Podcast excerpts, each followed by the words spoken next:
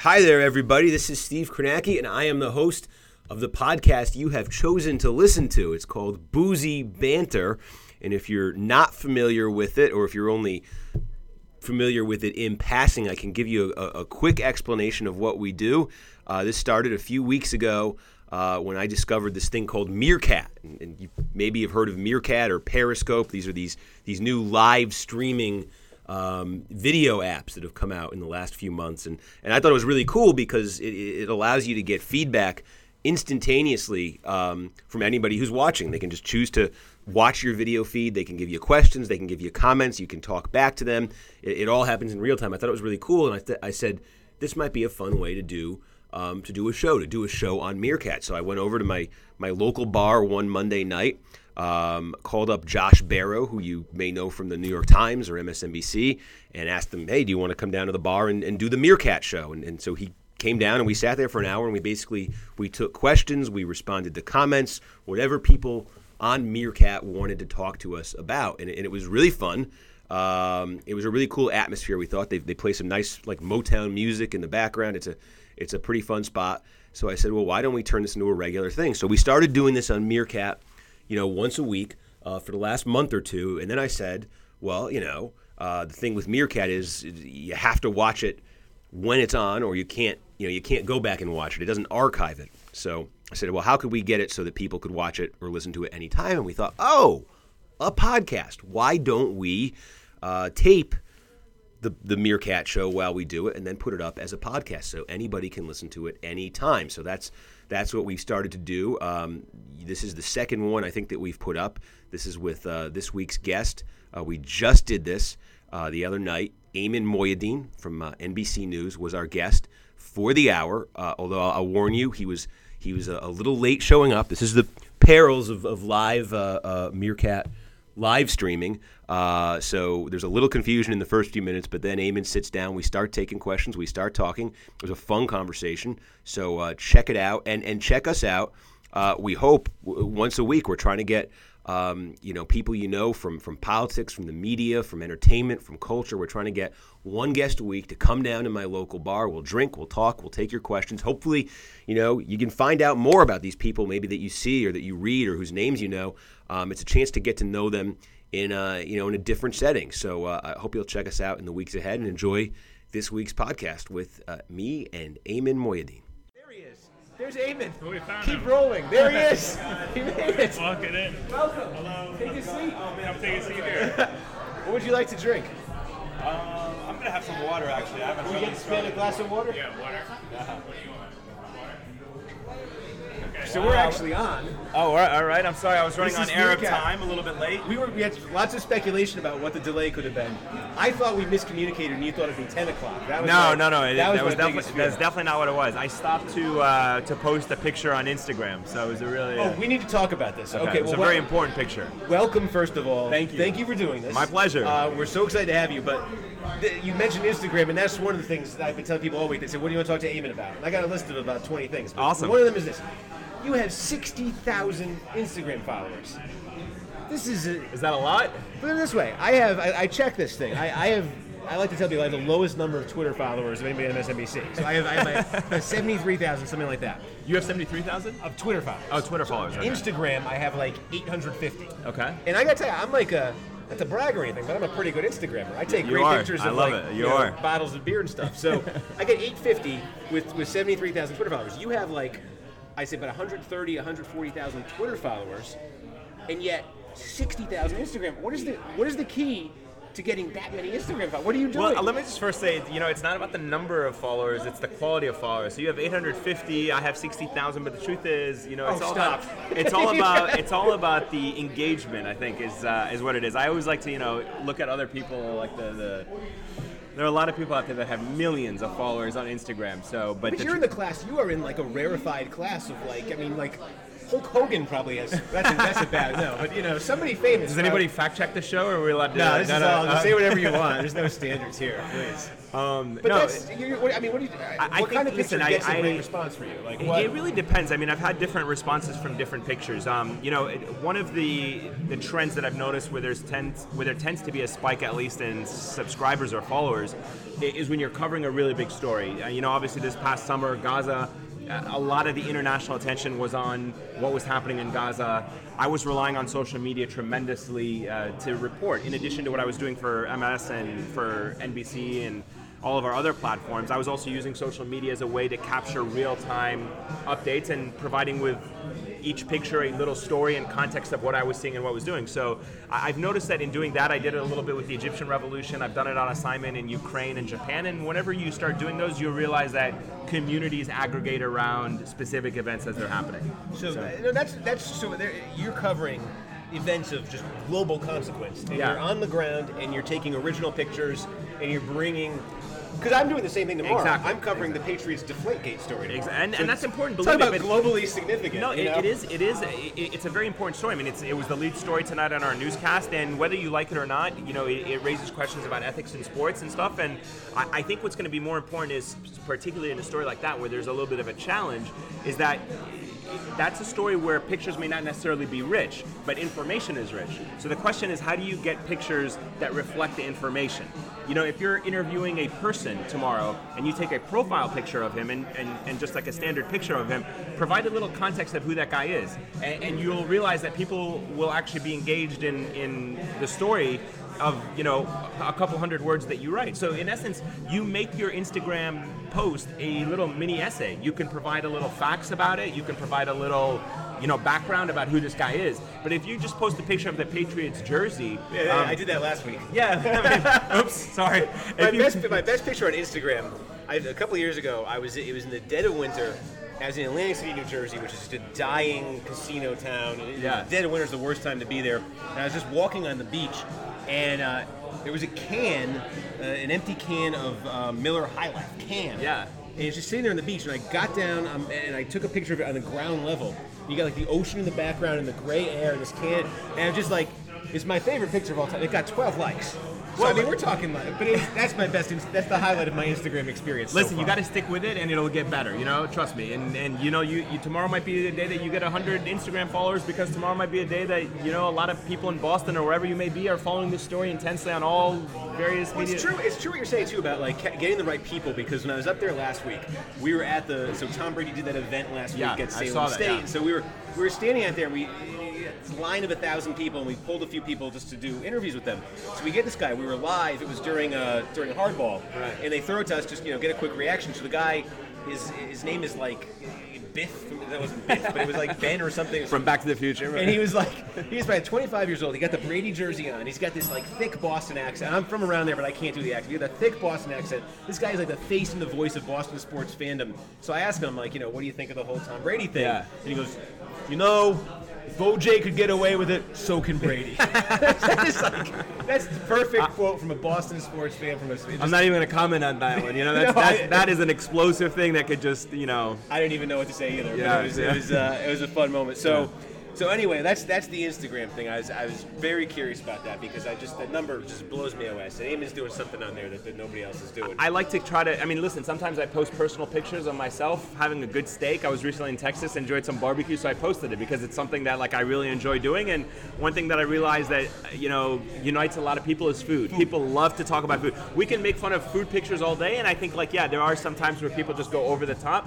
But I think you know how many times have we been in a city where we're like, man, I wonder what's a good restaurant, or I wonder what's like a good place to grab a bite to eat, or like something different that I haven't tried before, and people find find Food? social media is a great way to kind of connect with people. Food, cats, and grandmothers. These are the things that just. I will not post pictures of cats. That's No, one. That is that one yet, promise yeah. I will make to all my But social cat media food, posts. actually. Cat Cat, food. food does not do well, but cats and food separately do well. I think we have a question coming in. You got to say it into the mic now. Uh, we, oh, boy, I just knocked over something. We've got a bell, we've got a whiteboard, we've got donuts. We're, we're trying to podcast, so we need. This is So Tennessee it- Juan, and he's gonna. So, Ayman, uh, there are a couple of people wanting to know uh, what is your go-to Instagram filter? and We're uh, sticking with the th- th- Instagram. they- they- and they want to talk a little bit more about uh, Tom Brady, since that's one of the Bud Light well, segments. Let me ask you about the Tom Brady one, even. So, I mean, you say it raises all these questions about ethics in sports, and I think the other theme too is it's just sort of it shows how people. I think sports stories like this are interesting because they show how, how people's logic works on, on most issues. They sort of it's tribal. If you're a Patriots fan, that's like I'm a Patriots fan, Yeah. and that is my starting point. And they're being victimized and they're being singled out. This is how I would interpret the Yeah. story. And I talked like I was on the air with Luke Russert last week, who is a well-known Yeah, Buffalo, Buffalo Bills. Bills. fan, and he's wearing the Bills tie on the air, and he's just this is an outlaw. And I'm just like, come on, if that were the Bills quarterback, he's not saying that. And if it were about the Bills, I'd be saying what he's saying. But it's just to me, it just shows how none of this is really about the issue. It's just about loyalty.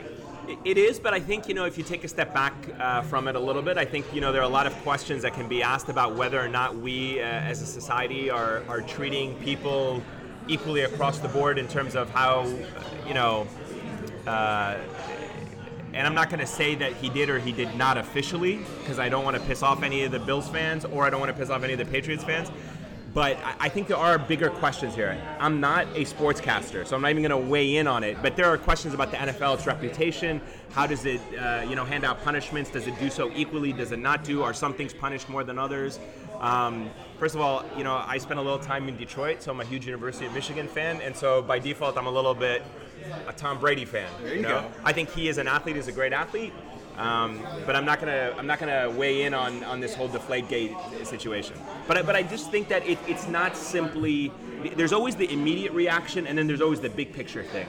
And you know our immediate reaction is that kind of well Bills versus Patriots, loyalty versus not loyalty. But I think sometimes it's nice to take a step back and even from journalists who don't cover sports but are more philosophical, who can take a big picture approach on, on the sport and see the big picture trends of the sports industry and where it's going. So that's an interesting thing you said too. Like you, so you don't really want to weigh into the specifics. You, and, and, and your, I mean, your role too. I mean, we, so much of, of television news, of cable news now, is it's opinion. It's people Yeah. weighing in, and it's people who don't necessarily know the subject that well, but they Yeah. have a hot take or a strong, you know, opinion on it or something. And you're much more of a, I mean, you're a reporter. That's that's what you are. I mean, just, but do you ever find yourself, you ever find yourself wanting to say more but feeling constrained by that role?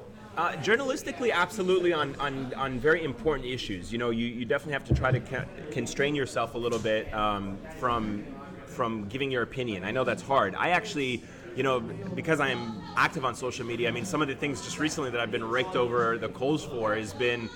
You know, posting a picture of Kanye West and saying that you know I, I enjoyed watching him perform, and, and people weighed in saying like, how could you? Kanye West is nothing but a you know self-promoting individual, um, and so what tends to be lost in that kind of very brief interaction is the context behind it, and being able to kind of see and recognize a very humane moment, which is a celebrity, and despite all of his faults, what I was drawn to in that specific moment was him taking a waiter who was working this event who it was the time 100 event it was a big gala and he, he saw this waiter in the back of the room who was like totally excited about the fact that kanye was singing his songs and brought him on stage to sing with him. So you know you can fault kanye west and i'm not you know weighing in on his personality and all of what he's done in his life but in that one moment it was a bit of humanity and, and it was a very kind of it was for me it was a it was something that i enjoyed watching and so i, I put that out there but people were critical of it And they, so what is that? Because I, I, I've had some experience with this, and it, it was, you know, I always tell people like, I saw my dad this weekend, and my dad, I have this, the show on weekend mornings, and so you know we've got about 50, 60 viewers for this thing, and, and it's, it's just like Meerkat. Um, no, we, we do love it. But um, my dad sits along at home, following on Twitter. And searching my name on Twitter, Yeah. and occasionally accidentally favoriting like hate tweets about me. And I always try to tell him not to do that. But I, the thing I'm always telling him like, don't look, don't look, don't look. It's just not gonna. And, and I, I'm, it's easy for me to give that advice to people, but then like in my own life, I look and I tell myself, don't let it bother you. And I'm better with that now than I was before. But it's still, they, they still, do they get to you when you read the, the negative ones?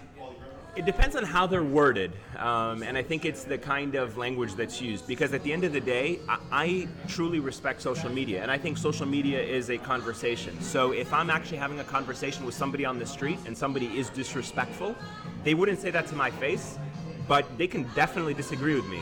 So I draw the line at when somebody crosses the line in terms of respect. I have absolutely welcomed every disagreement on social media. I love when people challenge, and I try to engage with as many people as possible. But when it gets to the line of name calling, when it gets to the line of insults for no reason, um, Which is so much of what it is, though, isn't it? I mean, 'cause it's I know, so, I- I- anonymity lends itself to. It does, but I wouldn't. I, I'm going to be honest with you. I, I would say that overwhelmingly, my e- engagement with social media has been on the positive side. When I mean positive, I don't mean like you know people are supportive. I mean positive in the sense that it does not cross the line. Right. Like it is by any measure an engagement that is either acceptable. Not there's no profanity. There's valid criticism. I've been corrected on social media. I've acknowledged being corrected on social media. So I think that's important. Um, so I don't discourage it. I do do what you do though, and tell my parents to not read it as much because Do they listen? um, no, they don't. Right. but you know, they got a lot of free time on their hands, and and they, they call you all bothered then about like how can you know my my dad do, starts quoting these names and they're like eggshell avatars with four followers and he wants to give like this I'm gonna. and my dad is the same name as me so that's the other part so my dad is Steve So- Kornacki and I'll, I'll look at these like hate tweets and I'll, I'll click on it and it'll be favorited by Steve Kornacki you know, and I try to explain it to him but it's you know dads. No, I mean to, to be honest with you, I, I uh, no, my dad and my parents who are just my dad a little bit more so, but they've they're discovering social media and, and the perils of Facebook. Um, I think they take it a little bit too serious. So they call me up sometimes and they're like, you know, so and so has said this and this. Have you thought about it? I'm like, um, I, no, I haven't thought Not about until it. you mentioned it right Not, now. but I will. I will. right. I will go back and check the post and the comment and stuff. You know, so it's uh, it's always humbling. I always like to think of it. Well, speaking of, of social media engagement, we've got more questions, comments coming in, so Juan's going to give us a few more here. Yeah. Oh, I did it again. Just get used to that. I don't know if you can hear that, but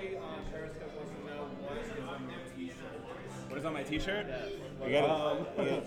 What's on Ayman's T-shirt? That's the question. It says "Giving back is the new luxury." It's a uh, it's a T-shirt for uh, Fashion for Development, which is a, an NGO that kind of uses fashion to help development. Uh, somebody on, on Nathaniel on uh, Meerkat wants to know if you, Steve, are friends with Luke Russert. I guess this was after Your, our uh, situation last week. I'm happy to address that. Uh, yeah, I was I was on uh, one of the shows with Luke Russert, as we were talking about this a minute ago, when the, the news broke last week. So it got it got heated. I mean, I. But I thought to me it was all in good fun. Yeah. And it was, I actually I enjoyed it because I mean, he hates the Patriots. And I, that's my team and everything. But I, I so many like generally when you have shouting fests or whatever on television, it's it, it's these intense political disagreements, and they're not constructive because it's just you know it's just name calling. It's, nobody wants to watch. Yeah. I, personally, I think it's when it's sports, it's just fun because there's no pretense of seriousness. We're not talking about issues that are going to affect you know somebody whether they're in poverty or. or Well, to or- quote it's- to it's quote just- Tom Brady in one of his like most epic lines, "This is not ISIS." Exactly, it's not So- ISIS. So we're gonna get we can you know So trash talk, it's Yeah, okay. Trash talk when in politics on TV, all right, that's kind of A little different, a But little trash different. talk in sports, I kind of, I kind of like it. But I will Uh, say this also, which I'm curious to know your opinion. Do you find a lot on social media that people uh, question whether or not journalists get along? Like they feel that sometimes journalists have this animosity from one another. Like you know, if we're friends with somebody on Fox, they're like, "How could you?" And you know, oh, like, well, this I think just the nature of media is like it's tribal too, right? Yeah. I mean, there's there's the red America and the blue America, and they each have their channel, and, and one's the enemy and the other, yeah. No, I. So you have some Fox News friends? Well, I mean, I wouldn't say I wouldn't say friends, but Yeah. no, I do. I know people who are there. I'm. I'm, I'm joking. Yeah, I just again, it's one of those things like when you when you express something for somebody at Fox, you suddenly become like, how could you? That's so Right. you know this person is so and so and and you're suddenly how now associated with that. So I'm curious to know like, did you get associated from the Patriots fans? Were you somehow criticized for Oh, getting yeah. closer Here's to uh, one to thing I've learned in the last week um, is that about 96% of America hates the Patriots passionately, hates them, and so to see me on the air, you know, as making excuses or whatever. I mean, look, my, my take on it, I won't bore everybody with this, but like my take on it is just, I'm sure they did it. Yeah. Let's just take. I'm not going to sit here and say Yeah. they're framed. Yes, they did it. My take is, it's a very, it's relatively minor. Yeah. It's it's bending the stick too far in hockey. It's two minutes in the box if you get caught doing that. That it should be a slap on the wrist. They shouldn't. But I it. think I think honestly, I mean, this is my personal opinion. I think Tom Brady should have probably owned it. I think Tom Brady should have been like, "Hey, I told Yeah. the guys not to deflate the ball or to deflate them with as low as possible, Yeah. but maybe not go lower than the standard." I mean, I, I think it's part of it's. I don't want to say it's part of the sport, but I think you're absolutely right. It's games gamesmanship in the sense that can it be fined? Yeah. Can it? Is there a penalty to it? Probably. But is this now like a kind of conspiracy of cheating at the highest level? No. Everybody does a few things differently to kind of gain some home ice advantage or home court advantage or home field advantage. So you do whatever you can within the parameters of the sport, and if you tend to go over the parameters of the sport, you know, you get you should be called out on it. But I think he also should have he should have come, come out and said, look, look, the NFL does not measure ball uh, pressure before games. This was such a unique circumstance. I've generally asked them to deflate balls. I didn't realize that this because I'm pretty sure that Tom Brady did not know that the pressure of the ball actually was less than that. You know, I I like your take on this better than Luke Russert's. I can I can definitely I can definitely tell you that. I know. I love just- Luke Russert, so I don't want this to be a. Oh no, it looks great, but he's, but I, I'm like, I, I, you know, I just it's one of those things where where they're an easy team to hate. I get it. Yeah. Belichick is so easy to hate. You have to be a Patriots fan to appreciate this dour, grumpy guy who just gives these two-syllable answers at press conference. Seems to have contempt for humanity. Walks. I mean, I, I, I get it. You know, Right, in, in general, like I like the underdog. I don't like cheering for teams that have won, you know, four or five championships, whatever. Now, I, I do for the Patriots, but otherwise, you know, I don't like Duke. I don't like North Carolina. I don't like Kentucky. Yeah. You know, so I, I, I get it. They're, they're an easy team to hate, and you get material, you get ammunition like this, you're going to use it. So I, I understand. I understand. But it is it. The, the, the blowback I got on Twitter Oh, in the yeah. last week was Oh, uh, yeah. was interesting, and I'll be getting more of it tomorrow. We got another question. This is Brian. Adam from Meerkat. They're feeling. They're not feeling the low. The Meerkat. Oh, Adam's going to give the question. Oh yeah. Well, Eliza would like to know if uh, what you think about race relations in the United States, and if social media has kind of helped things or hurt things. How do you feel about race relations? So we're going from uh, deflake to race relations, but that's what we do on Meerkat Monday. We Wow. jump, but so, but that's an interesting, that's an interesting uh, twist on it too. Specifically, we're talking about social media, and we've had these stories about race that have it was Ferguson or Baltimore, and and we're, we're experiencing so much of that through social media. How do you feel? What, what impact do you think social media has on? We always talk about this discussion on race in this country, which I don't even know what that means. Yeah. But like, what, what impact do you think social media has? I think at the at, at its very core, social media has democratized the media landscape. I think it's given people a chance to express themselves, coalesce around a set of ideas and values and events that are important to them that people in mainstream media may not have chosen to be an important story. Um, you know, I, I, I'm pretty sure that a lot of the events you can't help but wonder about so many of these incidents that have happened. Where would we be had it not been social media and, and the outcry? Um, and I'm not talking about the literal filming of incidents that have been questionable, but also just the amount of um, blowback that happens on social media. That people, you know, will start hashtags. That people will organize. That people will express concerns about. That people will vocalize their anger. Is that so? Like, I think it was Jonathan Chait uh, for New York Magazine wrote about that a while. What you're talking about there, sort of the the, the shaming that happens of, of people through hashtag campaigns online, or- and he was saying he thought in many cases, or in some cases, it, it was going too far, and that we were we were policing too aggressively speech online. What, what do you think of that? When you say shaming, you mean like shaming individuals who have made mistakes? Yeah, I mean, I think I think he was saying this the sort of what would you like the call out culture, um, and maybe in some cases jumping to the conclusion too fast that there was a malicious intent or, or Listen, there are, there are a lot of pitfalls with social media, and we can get into that. Uh, you know, so, sorry, uh, social media. At the end of the day, there's a product of it that's groupthink. That you know, groupthink philosophy, which is that at the end of the day, big crowds are shaped by a certain set of tweets or messages or individuals, and the entire groupthink approach may necessarily be correct. So, do I think that there are pitfalls with social media? Absolutely. Shaming, the lack of redemption, it's very unforgiving. You know, you put something out there on social media, it may stay with you for the rest of your life. Whereas, you know, if you were to say something in a private room that may be just as bad, the people in the room may may ultimately forgive you if you apologize and reconcile with what you need to do. So there is that aspect of social media that once it's online, it lives there forever. You can't take back what you've said. Um, but I think the net benefit of social media in the sense that it can raise awareness, it can draw your attention to things. I can't tell you how many times I've um, been introduced to a story or an idea or a contact or a source through social media. I communicate with a lot of people that are sources based through social media. that's a little bit different than what we're talking about in the sense of this collective, large mobilization of people. Um, but I think also, you know, you, if you look at the core of movements, that's that's where you should look. Is look at. It's hard to measure because there's no science to it. But when you look at, um, if you look at the large crowds behind, let's say the hashtag Black Lives Matter, um, are there people who are on the peripheries of that group that may be extreme, that may be exaggerating, that may have fabricated things? Absolutely. It's the same thing that I saw in Gaza this summer with the sense that people use pictures all the time of exploiting things and eh, for emotional reasons and for shock value that were not true.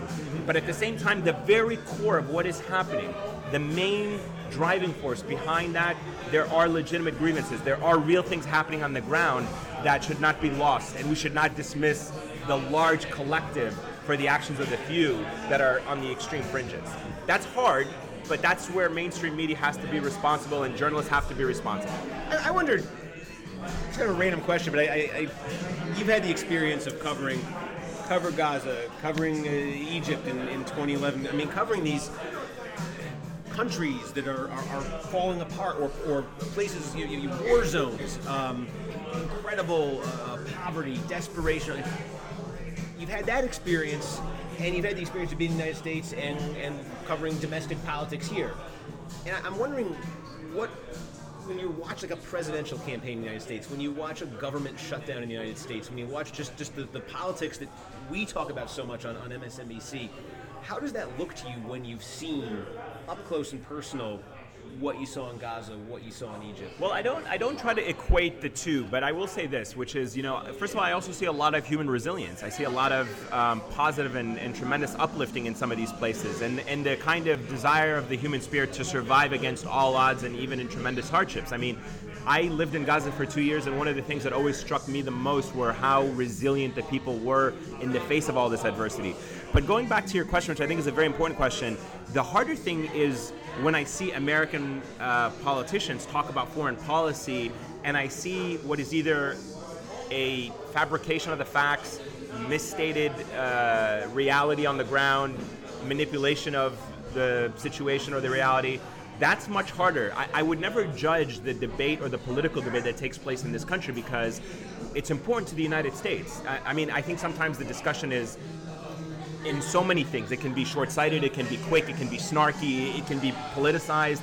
It may not be substan- substantial or substantive. And those are criticisms that I have just in general of, of the debate.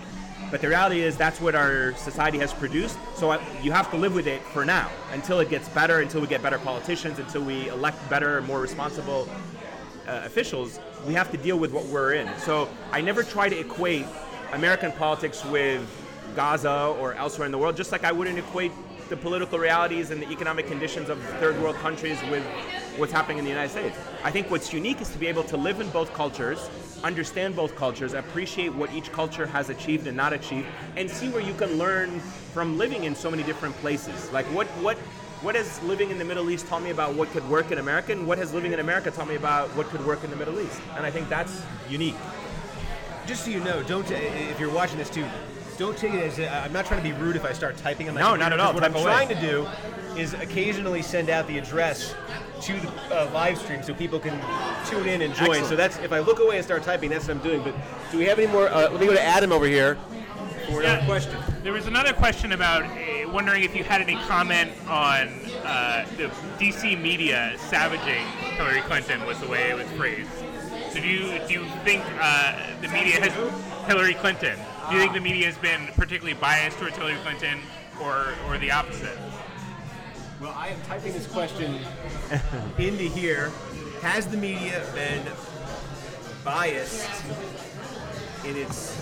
Uh, this is taking longer than I thought it would. Coverage of Hillary, and I said this is a question for Ayman. So, Ayman, take it away. Has the media been biased in its coverage of Hillary?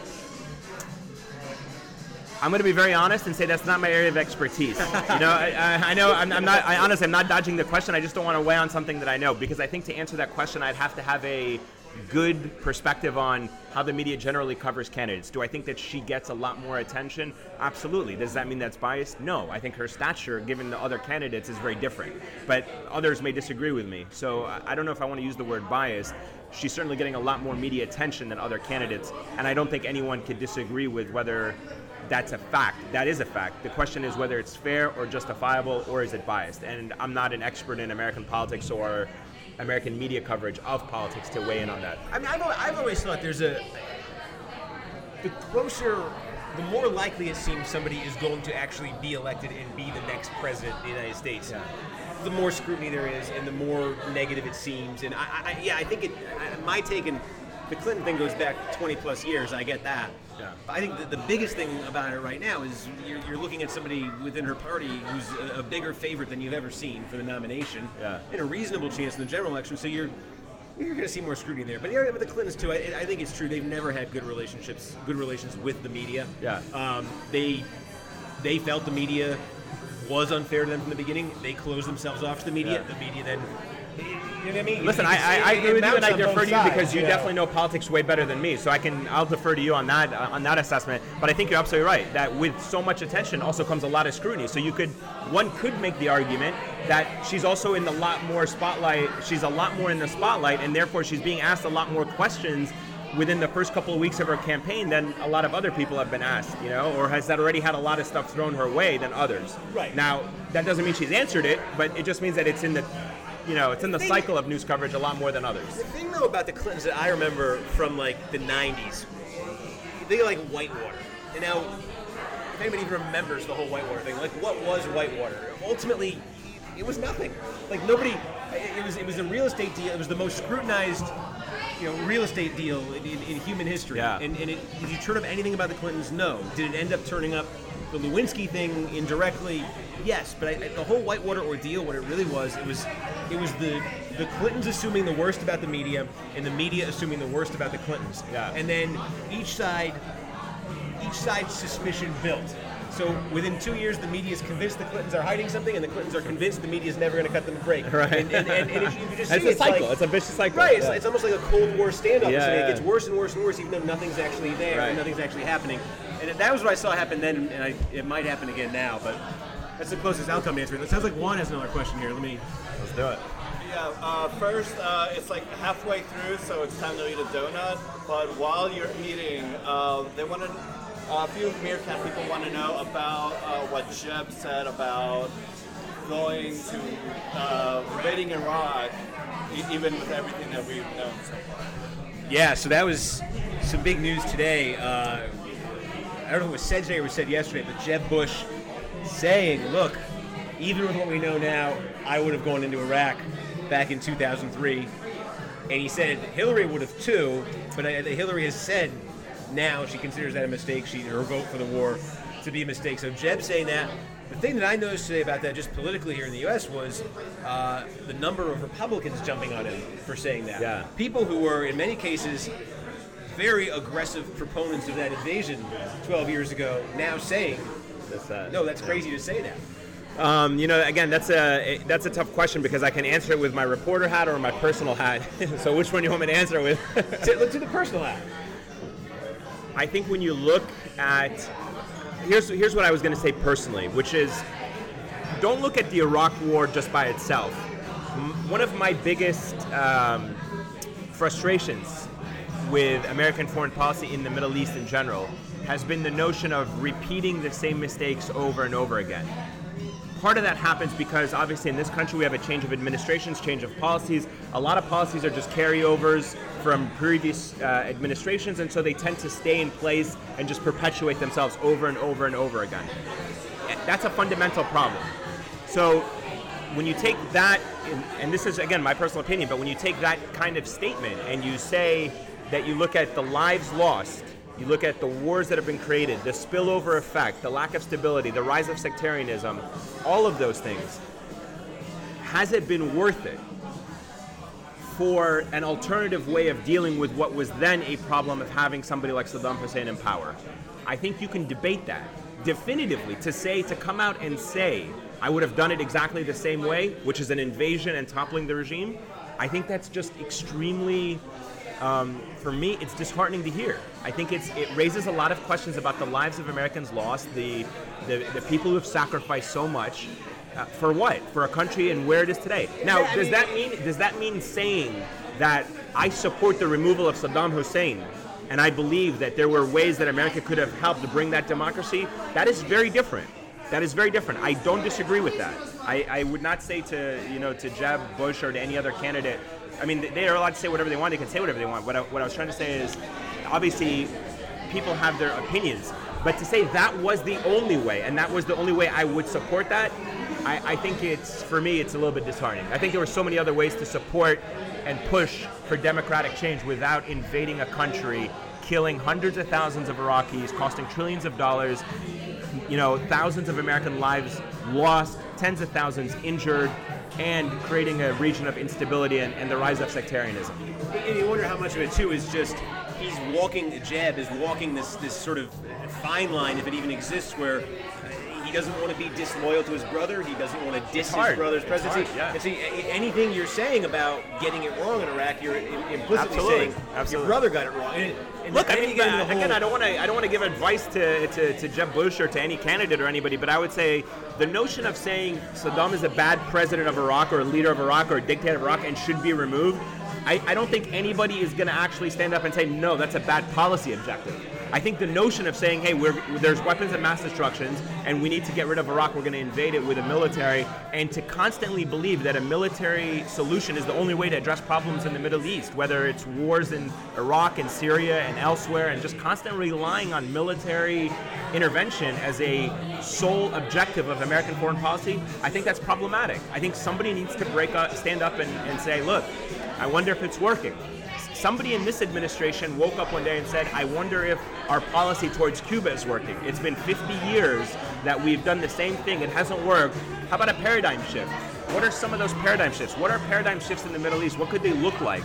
Let's start brainstorming those paradigm shifts and see if we can do it differently in the Middle East and get a different result. and you hope it doesn't take 54 years, maybe, like it did, like it did with Cuba. Let's see what uh, what Adam's got on on Meerkat. Uh, well, one of the other questions, going back to the conversation you had past, was social media seems to be helping organizations like ISIS, and so wondering, you know, even though social media is great, is it also hurting things, you know, via terrorist groups like ISIS or, or, or other groups like that? That a lot of attention to that Ayman recently, I, especially with that that story that was a little murky what was going on, but down in Texas. But I mean, the role of social media recruitment for ISIS. I mean, obviously, in that that's a good example of where social media has been. Um, social media has been a conduit for evil and terror and recruiting and all kinds of problems. But again, I would say what social media has enabled um, as a net result is beneficial. So I would tell you that as much as uh, ISIS has benefited, from social media. I can tell you that democracy activists in Egypt have benefited from social media. I can tell you that uh, people in Gaza have benefited from social media.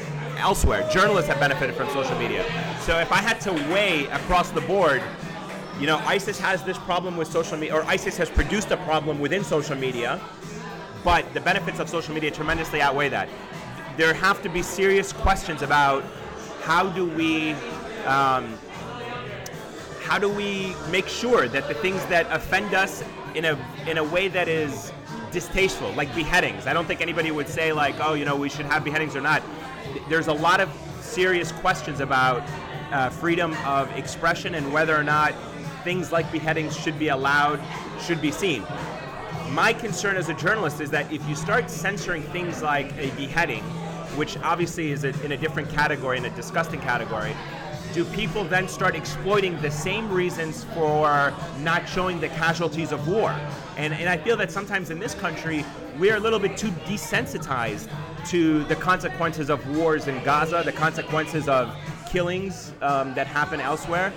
You know, and if we constantly don't see the results of our action, we may suddenly feel like, oh yeah, we invaded Iraq, but we are not shocked by what we've done in Iraq. We're not shocked by elsewhere, and we're not shocked by, you know, Christians that have been beheaded in Libya. So if we censor that and we just filter all of that out, we may be creating an environment where we're kind of uh, tuning it all out and not aware of it. I, I wonder about that too. And this isn't. This And that's really for like big time like First Amendment lawyers and, and activists who who really understand that, that debate from free speech. I look at it more from a societal impact, which is I believe that society needs to know. The more a society is aware, the more that society knows, the more that society can access information, the more knowledgeable they will be. And there's a big difference between, and I have always said this, there's a big difference between information and knowledge.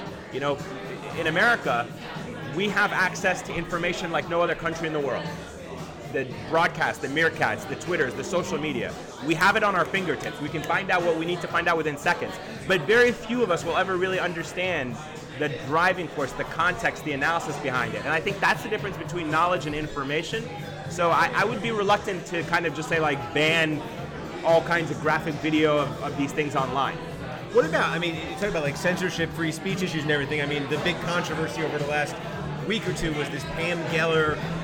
She's this uh, know, basically an anti-Muslim activist, I guess you'd call her. You'd call her something else, but um, the idea that the draw uh, the draw Muhammad contest that she's sponsoring, and, and is that something that should be allowed, should be, should be encouraged, should be discouraged? What, what do you think about how to think about something like that? I think it should definitely be allowed. I do not think absolutely under any circumstances somebody like Pam Geller should be silenced. I don't think that things like that should not be held. Um, I think it's up to the local communities and others who are willing to venture into that space and say, hey, we're going to uh, host this event. They should definitely have all the support and all the resources at their disposal to hold an event like that. Um, you know, I, I, said this earlier. This does not offend my sensibilities as a Muslim. It does not offend my sensibilities as an American. I absolutely tolerate it and encourage people to challenge other human beings. You you only benefit when your faith is challenged. I mean, I'll tell you one thing that's kind of been interesting about this, and I know it is for a lot of Muslims as well. You know, at least among circle of friends. You know, the question of images of the Prophet Muhammad and whether or not they're allowed or not allowed really has come into sharp focus within the Muslim community since the Charlie Hebdo attacks. Now, there's a difference between, you know, caricatures and, and kind of uh, insulting cartoons and caricatures that are meant to demean and offend. But there are also opportunities to learn from them. And I'm speaking again here for myself. I really began to learn whether or not, from a purely religious point of view, is it offensive to have an image of the Prophet Muhammad? And you can literally see within Islamic theology a difference of opinion. Now, I kind of grew up being taught one thing, but at the same time, I learned a lot about that just from in the last couple of months. I really kind of delved into trying to learn and understand whether or not it is prohibited to have What, pictures. what were you talking about? I think for most Muslims, you grew up with the notion that drawings of the Prophet Muhammad and images of the Prophet Muhammad are uh, blasphemous. Okay, um, it's one of those things that's probably cultural, not necessarily religious. So, you know, when I started reading into it, I, and recently in a lot of couple in the last couple of months, a lot of Muslim scholars wrote actually saying no. There were you know centuries where people celebrated the image of the Prophet Muhammad in different forms. Now that's very different than what Pam Geller and those guys are doing because that goes into the into the realm of, as you were saying, Islamophobia, anti-Islam. She may not say that. People may argue it's free speech. Yes, there's a core of it that is free speech, but we also have to address issues like anti-Semitism, racism. You know, are you allowed to say things and, and are you allowed to apply? And this is the point that I was making earlier. Is the notion of free speech applied equally across the board? And I would argue that it is not. Not, a, not across religions and groups, but we certainly have a we have an inequality with how we apply. So the where, con- like, gi- give us an example. Like, where do you see that? I- I mean, I, I just think the notion of what you can and cannot say in the media, I think, is not necessarily, or in, in general in society, is, is not always equal. You know, and with race, with religion. Um, so I, I, I don't want to go into this territory because it always tends to, you know, be sensitive to people. Right. But I question whether or not people could actually hold a conference like that for any other faith and I'm not talking about, you know, a Book of Mormon play on Broadway. There are plays on Broadway that were very crit- critical of Islam. I mean, there was a Pulitzer Prize winning uh, Muslim writer who wrote a play that was on Broadway. Nobody felt that it was in any way, shape, or form a threat to Islam. It didn't need any extra security. So people who constantly make the comparison, oh, well, what about Book of Mormon? That's demeaning. There's artwork that's been demeaning of Christians, and that's also, you know, questionable. But what I'm trying to say is that I can't imagine a group of, you know, uh, white supremacists holding a conference of drawing the most, uh, you know, vulgar pictures of black people Right. in this country and seeing everyone say, oh, it's free speech, let's defend it. I think it may have, and, and this is another point I was making. Legally, can it happen? Probably. Would it be protected under free speech? Probably. The question is, what would the society's backlash be to an event that was organized like this? You know, that's that's what I was trying to make in some points that I made earlier in the week when this issue was coming up. Was that is there a double standard in terms of applying free speech across the board? And you know, obviously, Christians in this community feel that they're under uh, attack and feel that they're being criticized, and um, you know, conservatives feel that as well. And so everyone has their opinion. I I think it's just it's interesting if we can take a step back uh, and not everyone look at it from their perspective only, and maybe we can foster a better understanding. Well, now, now we're getting into that same territory we were with the Patriots. It's tribal. Everybody knows what, what team they're on. Let's, let's see what Adam's got over here. Sure, Turpin if my R answers are really question- long, you got to tell me. I mean, I can uh, I can shorten my answers. a No, no, bit. This is these are Meerkat. great. Time doesn't matter. Great. This is- Time, time is everything. Uh, Turpin R was wondering, uh, what do you think about WikiLeaks? And do you think WikiLeaks has done more harm or good? He was kind of equating it with social media and you know allowing access out there, allowing information out there. WikiLeaks. I'm a person as a journalist who subscribes to the notion that more information is better, that um, trying to hold the powerful uh, to account is important for good, healthy democracies. I don't genuinely believe that um, all democracies or all governments want to share all the information they have, and they shouldn't. I'm not saying like they should share state secrets and stuff like that, but I think there are, uh, you know, governments do a lot of dubious things that I think when we have information that can inform the citizenry and have a better public knowledge of what's happening, I think that's healthier for our society. I, I, so what I was trying to do there was I was trying to put like a quote. You know, so if you're watching a live event on cable news, it'd be like you know Obama uh, repeal the death tax or something. You know what I mean? So I'm trying to find like a good quote from you, but uh, I'm not a fast enough Knowledge, typer. so knowledge, I, is, I, knowledge is power. I want to push this. See where I want to. Knowledge is power. you can just go KIP. Here we go. More you know. Amen. I'm gonna. What's the message you want to send to people to make them tune in right now? I want you to Give ask, me a quote. Can you ask people this? Yeah. Should I eat a chocolate sprinkled donut Great. or a vanilla sprinkled donut? I, we got 10 minutes to get an answer to that before the end of the, the program. Uh, this we could do. Ayman wants to know if he should. Let's test the power of social media. Chocolate. I, I can't even spell should right. Wait a minute. Chocolate sprinkled, right? Or what's the other one? Or chocolate sprinkled donut, Right. or vanilla with sprinkles, or a Boston cream. Vanilla with sprinkles or Boston. And cream is spelled like that in Boston, right? Five for chocolate. Vote. We got a we got a pro chocolate crowd tonight. It's divisive. Well, let's see. Now we're sit- we're blasting it out. You should put this on Instagram though if you really want to get. a Oh, I'm gonna- we're gonna I think- take a- I think that's the. I think that's the key. Well, while they're voting, let's see what else they're telling, talking about on uh, Meerkat. Everybody wants to know what Ayman's signature dish is. Signature dish. Everybody wants wasn't. to know. Is this the question that got Mark Halperin in trouble the other day? Was that? A signature dish? What's your signature dish? Like, what do you cook at home? Oh man, you're asking the wrong guy. Like I'm. Do you wait? Do you cook? Because I don't I, cook. I don't. I don't cook. What is I- your signature takeout meal? Oh man, I mean, takeout meal is definitely probably gonna have to be something in the Asian market, like a Chinese or a Thai. Um, those are those are always go-to solid moves. You can't go wrong with a little These General are, the, Tso's these, are the, chicken. these are like the most basic. These are the most takeout, basic. yep. Like I don't even need to read the menu. I'm gonna go with. I can tell you what my order is blindside, like on Seamless. It's like General Tso's chicken, two spring rolls. Sometimes I go with the stir-fried rice just to mix it up a little bit. If not, I go with the white rice. Uh, the board says that the board says that Steve doesn't like veggies whatsoever. Do you, Veggies. do you like any vegetables? I don't. I'm not a big veggie guy. You're not. Yeah. Thank you. Yeah. They're veggies. disgusting, aren't veggies. they? Veggies don't rate high on my Instagram pictures. Do you, do you like sweets or do you have a sweet tooth? I have a ridiculous sweet tooth. I am. It's like I'm an I'm a Pe- sweet peanut addict. butter. Everything. Oh. I've never been known to turn down anything that has sugar in it. So good thing we got the donuts for you. I know. That's you know. I'm, I'm eh, What's strong. winning in it? Let me check. I can check my responses to see if anybody's voting on this. Uh, I think chocolate's got this one in the bag. I'll cook for both. Oh, that's something else. Uh, Boston cream, chocolate spread. A lot of Boston cream. Actually, a lot of Boston cream I'm seeing. That's because it's on your Twitter feed, and your gonna say, I fans are. I got a lot of Massachusetts Your people fans are a here, little though, bit yeah. biased towards anything with Boston. in That's it. true. Although I have to say, I would easily vote for Boston cream there. That I would is- go with Boston cream. That is by, the best donut I ever had. But I think you also this is an example of where you rigged the setup because like if you would have got a sugar donut with strawberry filling, that would have been a solid choice. Is that would, would that be your choice? that would have probably been my choice. That would have been my 'Cause I- the- but you've kind of like rigged it. You've got four, uh, I'd say like seven out of tens, and you got like two 10 out of tens. So you, but your choice is the Boston cream too. I know, but if it was going in this category, yeah. If I had a strawberry sugar-filled donut, Do you remember? The, do you ever have the apple cider donut? I've not had that one. They discontinued it. Dunkin' Oh, Donuts yeah? made this like 10 years ago. It only came out in the fall. It was the best thing I ever had.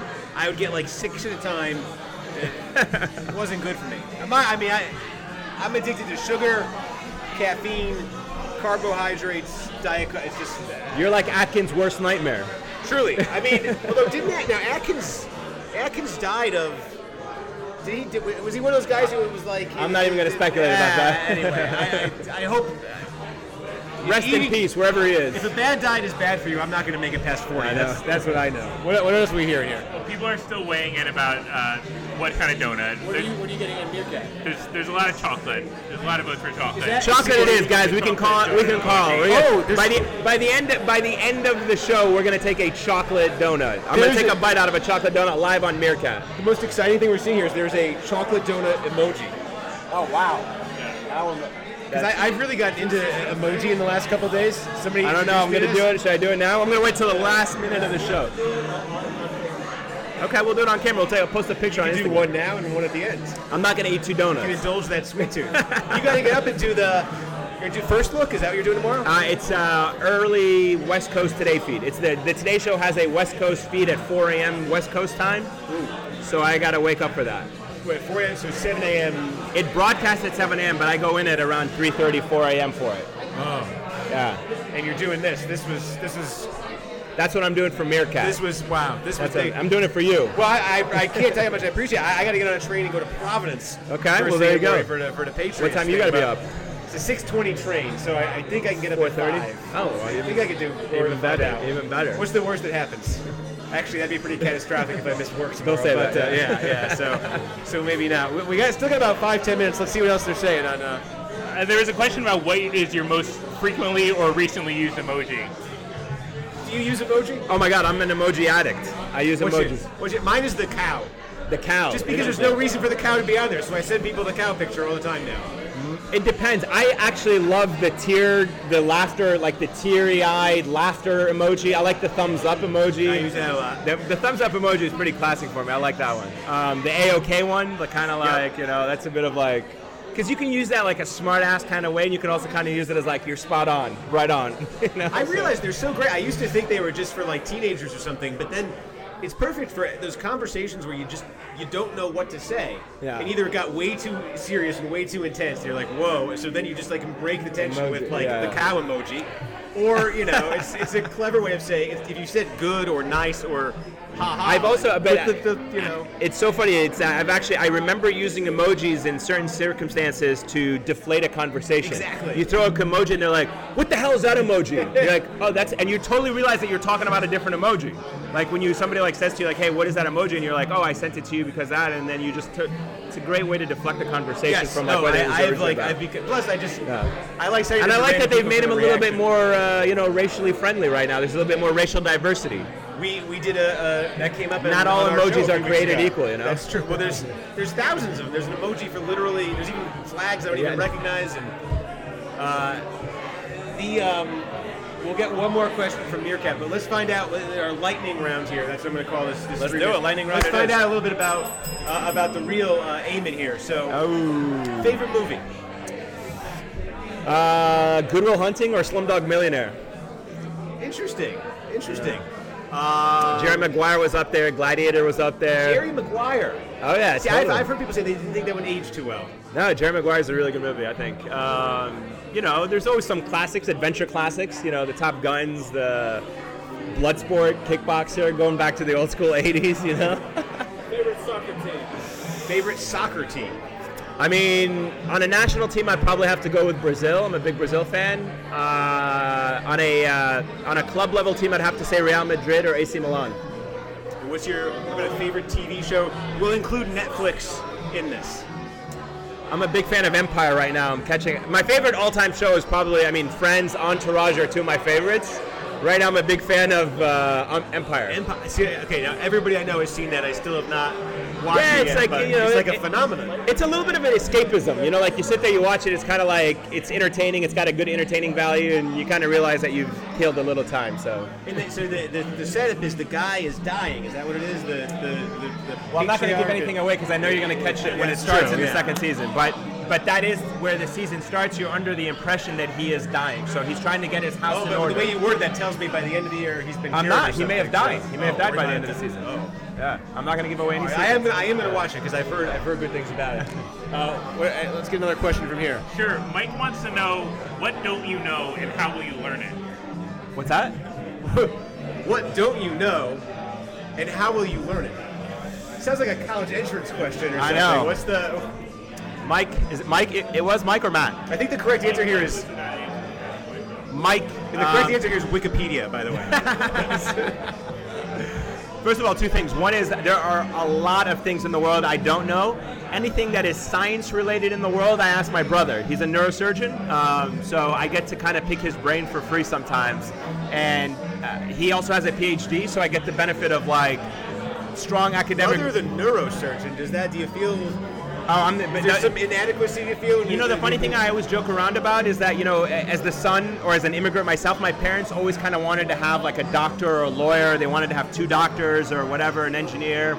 So I always joke around that my brother has a PhD degree and an MD. So I always tell him, you actually got two doctorates in the family. It's true, he's got both degrees, but at least you got two sons and you got two doctorate degrees, you know? You come out even in this equation. But uh, but yeah, if there's anything I ever need to know about science, I always kind of I kind of direct it to him. But if not, it's pretty much Wikipedia or Google at this stage.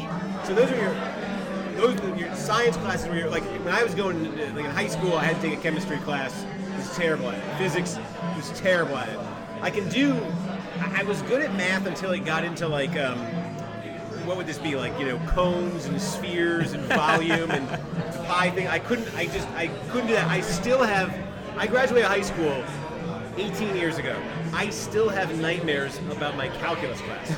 about the teacher coming around, check my homework, which I didn't Well, you do should. right, Let me tell you something. You should thank you. You should be thankful that you're not an Arab because Arabs take that very seriously because they feel like they invented algebra and all these. So for them, it's like an issue of like pride. If you're if you grow up and you're like you don't know anything about algebra or trigonometry, you're almost like you're a bad Arab. How could you not know your own culture and So history? you and- could you could calculate the volume of a sphere.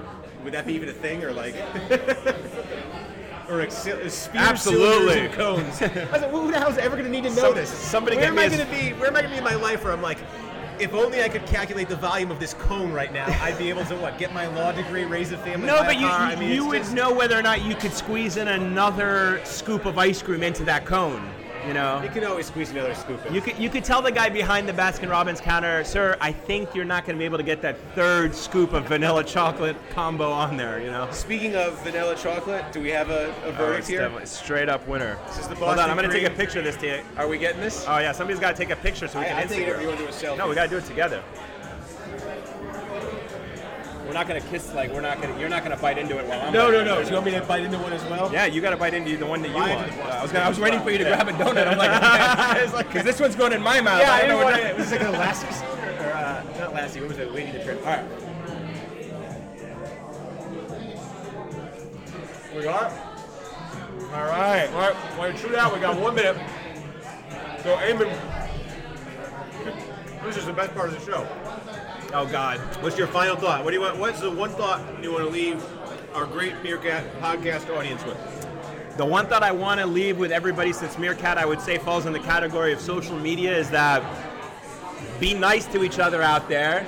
Be critical of each other. Don't rip on each other. Every person that you see is simply a handle, is a name, is a person, is a human being with feelings and emotions.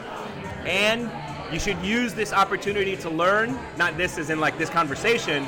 I don't know if anyone learned anything from us, but connect get to know somebody, see them for who they are as people, not simply as like talking mouths or, uh, like I said, a profile picture that you can just totally demean and rip.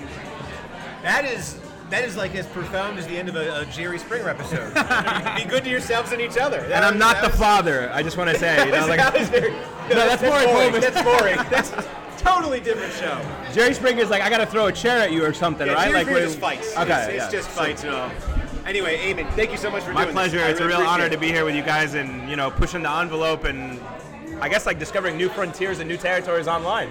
This is this is the longest thanks to running Meerkat show. and thanks to wherever we are, Dunkin' Donuts and every place that has uh, allowed this to happen. It is, and we are the longest running show in Meerkat history. Episode seven now in the can. Thank you everybody for watching. I think we're out doing the podcast this week, so if you listen to that, thank you for that. And we're gonna be right back here next Monday night. So check us out. Do you know how many calories are in this? Fifty. I mean, in the one bite.